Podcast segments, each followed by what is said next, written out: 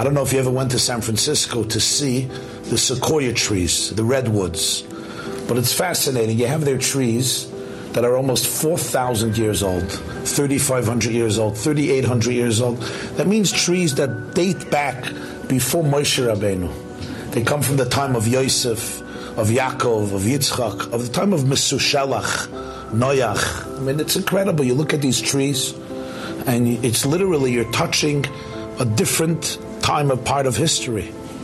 And when scientists began to study the power of these trees, their longevity, they wanted to understand how did they withstand, how did they weather every storm, every tsunami, every fire forest, bacteria, infections, germs, viruses, how? They were certain that the roots of the sequoias must extend deep, deep, deep into the ground to be able to ensure the longevity of the tree. But when they developed the instruments to be able to view subterranean roots and see what's happening beneath the earth, they were shocked. They were astounded. The sequoias have very shallow roots, some of them four or five feet. At most, a tree in your garden is deeper, has deeper roots. And they couldn't understand what's its magic. And then they realized what the sequoias lack in depth, they make up in breadth. You see, the roots of a sequoia tree, they begin going down searching for water. They don't go deep. They go wide and they search for the roots of another sequoia. And when they find the roots of another sequoia, they interlock. They interlock with the other roots, and they can do this with another 50 or 100 trees. So up top of the earth, it looks like there's a 100 trees. They're not. If you go deep under the earth, they're all interconnected, interlaced, interlocked, integrated, interconnected with each other. A storm can destroy one tree, two trees, not a 100 trees. It's impossible. And that was the secret. When I read about this, I remembered the verse uh, Yeshaya Hanavi, Isaiah says, Yimei ha'etz, yimei aki, yimei ami. The Jewish people are the sequoias of history. We're the redwoods of history.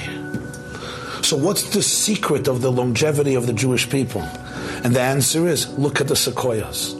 On top of the surface, different personalities. Every tree has its own flavor, its own unique character, its own unique dimension above the surface.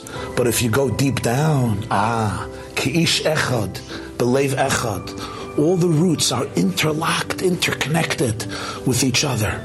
That nobody can destroy. The Sfas Emes says we say in the Haggadah, Shaloi Echad Bilvad Amad Aleinu Lechaleseinu. So he says the only thing that threatens to destroy us is Loi Echad when we're not Echad. Shaloi Echad, the absence of Echad the absence of oneness. And Echad, the Maharal says, is 13, the numerology of 13, the same numerology like Ahava, like one. And in Eruvin, page Echad 13, it says, Elu ve'elu divrei chayim. You can have different views, different perspectives. You need to have different perspectives. It's like in a good marriage. Do a husband and wife, if they're Jewish, always agree? Chas v'shalom. It's a mitzvah in the Torah, Eseloi Ezer Kinegdoi, a help against him. The Netziv says, she disagrees with him and she saves him from his own ego. We don't have to agree with each other, but we need to be able to trust each other, support each other, be here for each other. That's the oneness. The secret of the sequoia is the secret of the Jewish people. Beneath the surface, even if there's so many differences, but to be able to appreciate that innate oneness, that innate power, that's the power of its indestructible eternity.